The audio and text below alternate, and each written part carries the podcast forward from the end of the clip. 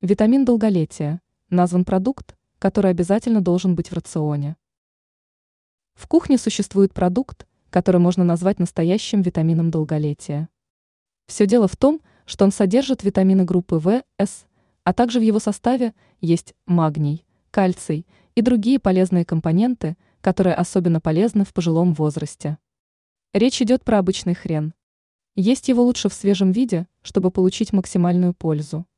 Об этом рассказал диетолог Андрей Бобровский во время интервью для радио «Спутник».